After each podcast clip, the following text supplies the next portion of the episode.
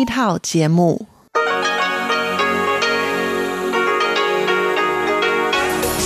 Đây là Đài Phát thanh Quốc tế Đài Loan RTI.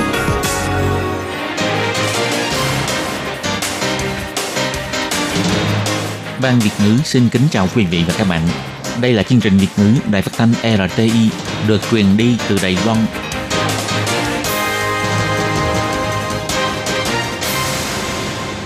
Thiên Nhi xin chào các bạn.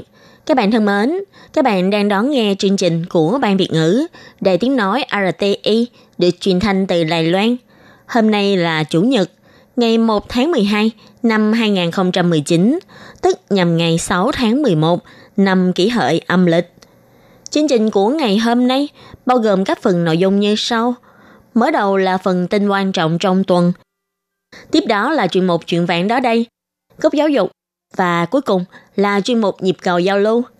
Trước hết xin mời quý vị và các bạn cùng đón nghe bản tóm tắt của các mẫu tin quan trọng trong tuần vừa rồi. Phe Dân chủ Hồng Kông thắng lớn, phủ tổng thống nói kết quả bầu cử cho thấy được ý chí theo đuổi tự do dân chủ của người Hồng Kông. Trước cuối năm 2019, trường thành viên của diễn đàn hiệu trưởng SATU sẽ đạt 110 trường, 10 quốc gia. Tổng thống nói, câu chuyện Hồng Kông thể hiện rõ tầm quan trọng của hành động bảo vệ tự do dân chủ giữa Đài Loan và Mỹ. Mức độ hài lòng của người dân đối với bảo hiểm y tế Đài Loan đạt 89,7%, lập kỷ lục cao nhất lịch sử. Tổng thống nói, phúc lợi của cựu chiến binh được bảo đảm toàn diện sẽ là cơ sở quan trọng để duy trì hòa bình. Nghi ngờ vi phạm luật an ninh quốc gia, vợ chồng ông Hướng Tâm bị cấm xuất cảnh và cấm ra biển. Sau đây xin mời các bạn cùng đón nghe phần nội dung chi tiết của bản tin. Đối với kết quả bầu cử Hội đồng quần tại Hồng Kông ngày 25 tháng 11, phát ngôn viên của phủ Tổng thống Đài Loan Đinh Doãn Công cho hay, kết quả này cho thấy ý chí theo đuổi tự do dân chủ của người dân Hồng Kông. Phủ Tổng thống đại diện nhân dân Đài Loan bày tỏ sự khâm phục và ủng hộ đối với người dân Hồng Kông, đồng thời lại một lần nữa kêu gọi chính quyền Bắc Kinh và Hồng Kông chấp nhận dân ý, thực hiện lời hứa và đối thoại chân thành với người dân. Kết quả bầu cử Hội đồng quần tại Hồng Kông đã được công bố, tỷ lệ bỏ phiếu đạt 70%, lập con số cao nhất từ trước đến nay. Phe Dân Chủ giành được đa phần số ghế. Ông Đinh Doãn Cung cho hay, kết quả bầu cử cho thấy được ý chí theo đuổi tự do dân chủ của người dân Hồng Kông. Ông cho hay, đối mặt với khát vọng tự do dân chủ của người dân Hồng Kông, Đài Loan một lần nữa kêu gọi chính quyền Bắc Kinh và Hồng Kông chấp nhận dân ý, thực hiện lời hứa nghiêm túc đối với tự do dân chủ của Hồng Kông và chỉ có đối thoại chân thành với người dân mới có thể hóa giải những xung đột và mâu thuẫn hiện nay. Phó Thủ tướng Trần Kỳ Mai đăng bài trên trang FB trân trọng kính chào nhân dân Hồng Kông. Ông cho biết, người Hồng Kông đã thông qua cuộc bầu cử để đưa ra lời kêu gọi nghiêm túc nhất, rõ ràng nhất, đó là con đường thân cộng, phản đối dân chủ, nhất định sẽ bị người dân gạt sang một bên. Ông Trần Kỳ Mại cho biết, ngày 24 tháng 11, đường phố Hồng Kông lại một lần nữa trực cứng người, nhưng lần này họ xếp hàng dài là để bỏ phiếu, thông qua cuộc bầu cử cấp quần để thể hiện ý chí mạnh mẽ của người Hồng Kông đến với chính phủ Hồng Kông, Bắc Kinh và toàn thế giới. Ông Trần Kỳ Mại cho hay, cuộc bầu cử lần này tỷ lệ bỏ phiếu và tổng số người bỏ phiếu đã phá vỡ kỷ lục của tất cả các lần bỏ phiếu khác kể từ khi chủ quyền Hồng Kông được chuyển giao cho Trung Quốc. Ông kêu gọi chính phủ Hồng Kông và Bắc Kinh hãy để cho Hồng Kông trở lại ổn định, hòa bình và phồn vinh và đừng để mặc cho cảnh sát dùng bạo lực với người dân và nên khiêm nhường đối thoại với người dân. Diễn đàn hiệu trưởng các trường đại học Đông Nam Á, Nam Á và Đài Loan, viết tắt là Diễn đàn hiệu trưởng SATU, do 98 thành viên các trường học của chính quốc gia khởi xướng, vừa qua đã đến trường đại học Sabah, Malaysia tổ chức hội nghị. Diễn đàn hiệu trưởng SATU được thành lập vào năm 2003. Thành viên bao gồm Brunei, Ấn Độ, Indonesia, Malaysia, Singapore, Thái Lan, Việt Nam, Philippines và Đài Loan dốc sức đẩy mạnh giao lưu nghiên cứu học thuật và trao đổi sinh viên quốc tế giữa trường Đại học Đông Nam Á, Nam Á và Đài Loan. Hiện nay, do hiệu trưởng trường Đại học Quốc lập thành công Tô Tuệ Trinh đảm nhận chức chủ tịch SATU.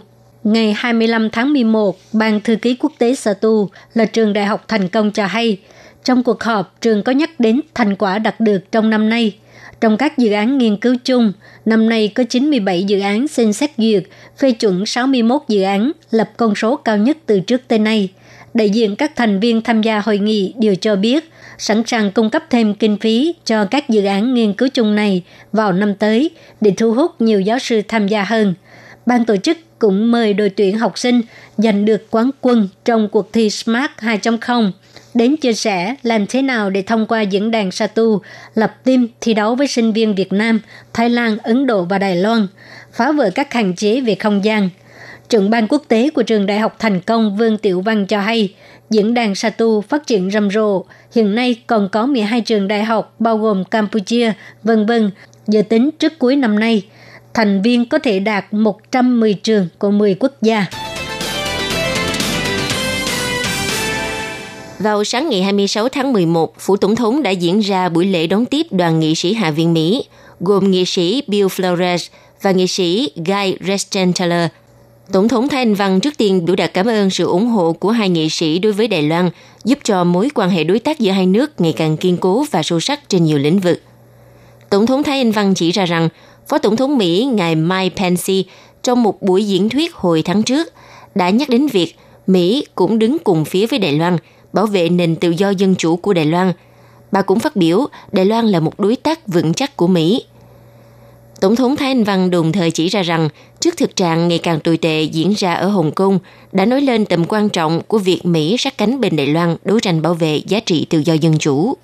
Tổng thống Thái Anh Văn nói, 台湾位于印太地区的战略全员，是守护民主价值的第一道防线。那这段时间以来，香港人民追求民主自由却遭到呃。Đài Loan có vị thế chiến lược trong khu vực Ấn Độ Dương, Thái Bình Dương, là tuyến phòng thủ đầu tiên để bảo vệ giá trị dân chủ. Những người dân Hồng Kông theo đuổi tự do dân chủ đang phải chịu sự đàn áp. Tình hình ngày càng xấu đi ở Hồng Kông thể hiện tầm quan trọng của việc bảo vệ giá trị tự do dân chủ của Đài Loan và Mỹ. Chúng tôi cũng thấy rằng hành động thông qua luật nhân quyền Hồng Kông của Hạ viện và Thượng viện Mỹ, ủng hộ nền dân chủ nhân quyền của người dân Hồng Kông. Điều này cho thấy giá trị cốt lõi, không phân biệt đảng phái, là nhận thức chung lớn nhất của tất cả các nước dân chủ. Tổng thống Thái Anh Văn cho biết thêm, quan hệ Mỹ và Đài Loan nhận được sự ủng hộ xuyên đảng phái của Mỹ. Trong năm nay, song phương cùng tổ chức hội nghị đối thoại Thái Bình Dương kỳ thứ nhất. Đài Loan sẽ tiếp tục tăng cường hợp tác trên nhiều lĩnh vực với Mỹ, giúp mối quan hệ hai nước đạt thêm những bước tiến mới, cùng góp phần mang lại càng nhiều những cống hiến cho sự phát triển thịnh vượng và ổn định của khu vực. Ngày 26 tháng 11, Sở Bảo hiểm Y tế Trung ương thuộc Bộ Phúc lợi Xã hội tổ chức hội thảo nghiên cứu mô hình sáng tạo mới trong dịch vụ bảo hiểm y tế và phát triển quản trị dữ liệu. Trong buổi hội thảo đã cho công bố kết quả thăm dò mức độ hài lòng của y bác sĩ đối với bảo hiểm y tế và điều tra quyền lợi chăm sóc y tế của người dân. Kết quả hiển thị 89,7% người dân cảm thấy hài lòng chương trình bảo hiểm y tế quốc dân, lập kỷ lục cao nhất trong lịch sử, còn mức độ hài lòng của đội ngũ y bác sĩ đối với bảo hiểm y tế tuy chỉ hơn 30%, nhưng tỷ lệ không hài lòng cũng đã có biểu hiện giảm. Chế độ bảo hiểm y tế toàn dân Đài Loan cho đến nay đã hoạt động 24 năm, không những mang lại lợi ích chăm sóc y tế cho người dân mà còn được quốc tế đánh giá cao – trưởng phòng Lâm Khoan Giai, Viện Nghiên cứu Quản lý Sự vụ Y tế Trường Đại học Quốc lập Dương Minh, cũng là người phụ trách công tác thực hiện bản thăm dò mức độ hài lòng của người dân cho biết. Sau khi mức độ hài lòng chạm mốc trên 80% vào năm 2015 tới nay tiếp tục tăng cao. Năm 2019, tuy vẫn còn 8,1% người dân không hài lòng, nhưng với tỷ lệ hài lòng 89,7% đã lập kỷ lục cao nhất trong lịch sử. Ông Lâm Khoan Giai nói.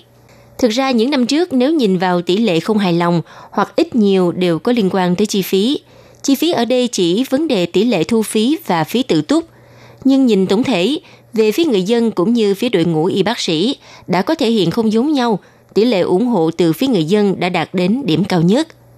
Trên thực tế, tỷ lệ hài lòng của đội ngũ y bác sĩ đối với bảo hiểm y tế đang có biểu hiện nâng cao hơn trước.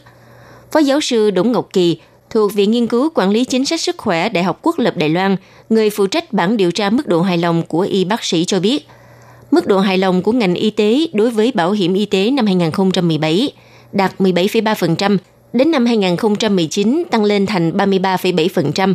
Mức độ hài lòng của giới y tế có hay không tùy thuộc vào chế độ thẩm tra và chế độ chi trả. Cũng có bác sĩ cho rằng cải cách chưa đủ. Cô Đỗ Ngọc Kỳ nói, họ hy vọng tiêu chuẩn kiểm duyệt chi trả nên nâng cao. Họ cho rằng bị điều tra, họ cho rằng nên minh bạch tiêu chí kiểm duyệt.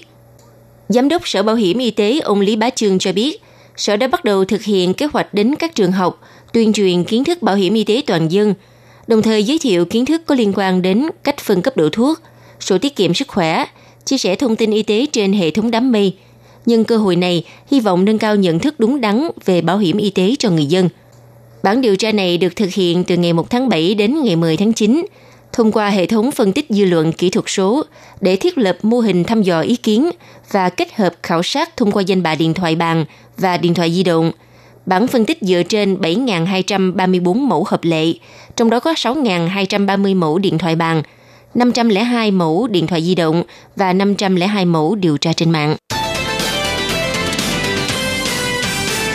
Ngày 27 tháng 11, Tổng thống Thái Anh Văn đã tiếp đón ông James Oxford, Tổng hội trưởng của Hiệp hội Cựu chiến binh Hoa Kỳ. Hiệp hội Cựu chiến binh Hoa Kỳ là tổ chức cựu chiến binh lớn nhất của Mỹ, với hơn 2 triệu hội viên. Tháng 8 năm nay, Tổng thống Thái Anh Văn đã phát biểu thông qua video trong Đại hội toàn quốc của Hiệp hội Cựu chiến binh Hoa Kỳ, chia sẻ các lý tưởng chung về giá trị dân chủ, tự do của Đài Loan. Hôm nay, ngày 27 tháng 11, Tổng thống cũng đã nhắc lại việc này, nhấn mạnh về phương thức đảm bảo ổn định tốt nhất của khu vực châu Á-Thái Bình Dương chính là duy trì quan hệ kiên định giữa Đài Loan và Mỹ. Nhất định phải kiên định bảo vệ tự do dân chủ. Ngoài ra, Tổng thống cũng bày tỏ cảm ơn Hiệp hội Cựu chiến binh Hoa Kỳ vẫn luôn ủng hộ các lý tưởng chung giữa Đài Loan và Mỹ và đã luôn ủng hộ Đài Loan, Trung Hoa Dân Quốc bằng các hành động thực tế, trong đó bao gồm thông qua quyết định đốc thúc chính phủ Mỹ bán vũ khí phòng vệ cho Đài Loan. Hội nghị thường niên còn mời Đài Loan cử đại biểu đến tham dự. Tổng thống cho rằng cách làm này đã cho thấy rõ tình hữu nghị mật thiết giữa Đài Loan và Mỹ.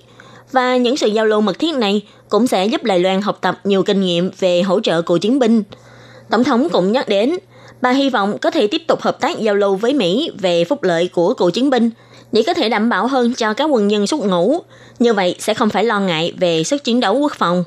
Tổng thống nói, 呃，我很期待在奥斯佛的总会长领导下，我国的辅导会可以持续和美国退伍军团协 Tôi rất hy vọng dưới sự dẫn dắt của Hội trưởng Oxford, Ủy ban phụ đạo quân nhân xuất ngũ của Đài Loan có thể hợp tác mật thiết với Hội cựu chiến binh Hoa Kỳ, cùng phấn đấu vì phúc lợi của quân nhân xuất ngũ, để mỗi quân nhân đều được đảm bảo phúc lợi, có cuộc sống tốt sau khi xuất ngũ. Vì tôi cho rằng chỉ cần được đảm bảo phúc lợi toàn diện, như thế sẽ giúp quân nhân không phải lo lắng gì khi thực hiện nhiệm vụ bảo vệ tổ quốc, tạo nên sức chiến đấu quốc phòng càng kiên cố vững chắc hơn. Đây sẽ là cơ sở quan trọng nhất để bảo vệ hòa bình, duy trì giá trị dân chủ. Ông Oxford cũng chỉ ra, giữa Đài Loan và Mỹ có tình hữu nghị lâu dài. Ông hy vọng có thể tiếp tục duy trì và sâu sắc hóa tình hữu nghị này. Sở Kiểm soát địa phương Đài Bắc đang tiến hành điều tra cặp vợ chồng ông Hướng Tâm, chủ tịch công ty đầu tư sáng tạo Trung Quốc, bị nghi ngờ vi phạm luật an ninh quốc phòng. Sáng sớm ngày 26 tháng 11, vợ chồng ông đã được thông báo bị hạn chế xuất cảnh và ra khơi. Phía kiểm sát viên đang tiếp tục điều tra. Sáng ngày 27 tháng 11, đã mời vợ chồng ông Hướng Tâm đến làm rõ sự việc. Trong thời gian hỏi cung ngừng 2 tiếng đồng hồ, đương sự trả lời tất cả các câu hỏi, thái độ rất phối hợp với điều tra. Sau đó hai người đã được mời về, tuy nhiên vẫn tiếp tục chịu sự hạn chế xuất cảnh và ra khơi. Theo tố cáo của ông Vương Lập Cường, người đàn ông tự xưng là gián điệp Trung Quốc, công ty đầu tư sáng tạo Trung Quốc đã được thành lập dưới sự hỗ trợ của Tổng bộ Tham mưu Giải phóng quân Trung Quốc và đã đầu tư nhiều kinh phí vào ngành truyền thông của Đài Loan để Trung Quốc có thể khống chế truyền thông của Đài Loan, từ đó tiến hành kiểm soát tin tức. Để điều tra nội dung mà Vương Tự Cường tố cáo, Cục điều tra phát hiện vợ chồng ông hướng tâm đến Đài Loan theo hình thức du lịch tự do. Ngày 24 tháng 11, khi vợ chồng ông định xuất cảnh tại sân bay quốc tế Đào Viên, Cục điều tra đã giữ lại và đưa về điều tra. Tối ngày 25 tháng 11, họ được đưa đến Viện Kiểm soát Đề Bắc tiến hành điều tra. Rạng sáng 26 tháng 11, thông báo vợ chồng ông Hướng Tâm bị hạn chế xuất cảnh ra khơi. Điều tra phát hiện, vợ chồng ông Hướng Tâm từng đến Đài Loan nhiều lần, từ nay đến Đài Loan chủ yếu là để thăm bạn bè và một số thương vụ làm ăn. Các bạn thân mến, một điểm lại các tin quan trọng trong tuần vừa qua của ngày hôm nay do khiến gì biên tập và thực hiện cũng xin tạm khép lại tại đây. Cảm ơn sự chú ý lắng nghe của quý vị và các bạn. Xin mời các bạn tiếp tục đón nghe các phần tiếp theo của chương trình do Ban